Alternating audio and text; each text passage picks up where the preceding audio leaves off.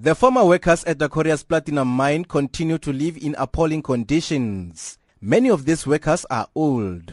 They come from neighboring countries such as Mozambique, Zimbabwe and Lesotho, and also the Eastern Cape. They claim that 156 of their colleagues have died from starvation. Some are becoming weaker as their health deteriorates. Elpadio Motemba is a Mozambique national who is sick and stranded.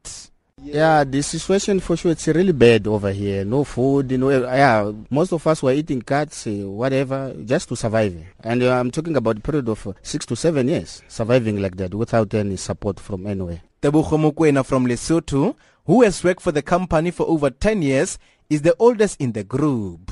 He is 71 and very sick. He left his wife and 10 children in Maseru seeking for employment in Rustenburg. Bophelo bo mona bothata le re le fumanang We just want to go home. At least give us money or jobs. Life here is a hell. Nothing is the same. We are really struggling. No food, no medication, no money, no life. Many workers allege that they have lost their documents during their removal from their previous hostel by the Red Ants. Religious leaders were handing out food parcels.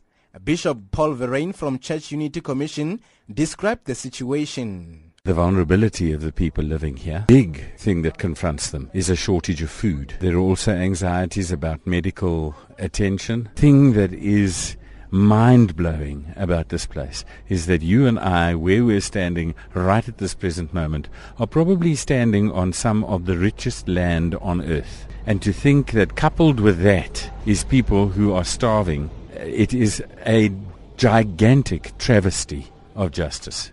Aquarius Platinum Mine declined to comment. I am Lucas Motibedi, reporting in Aquarius Mine, Wonderkop in Rustenburg.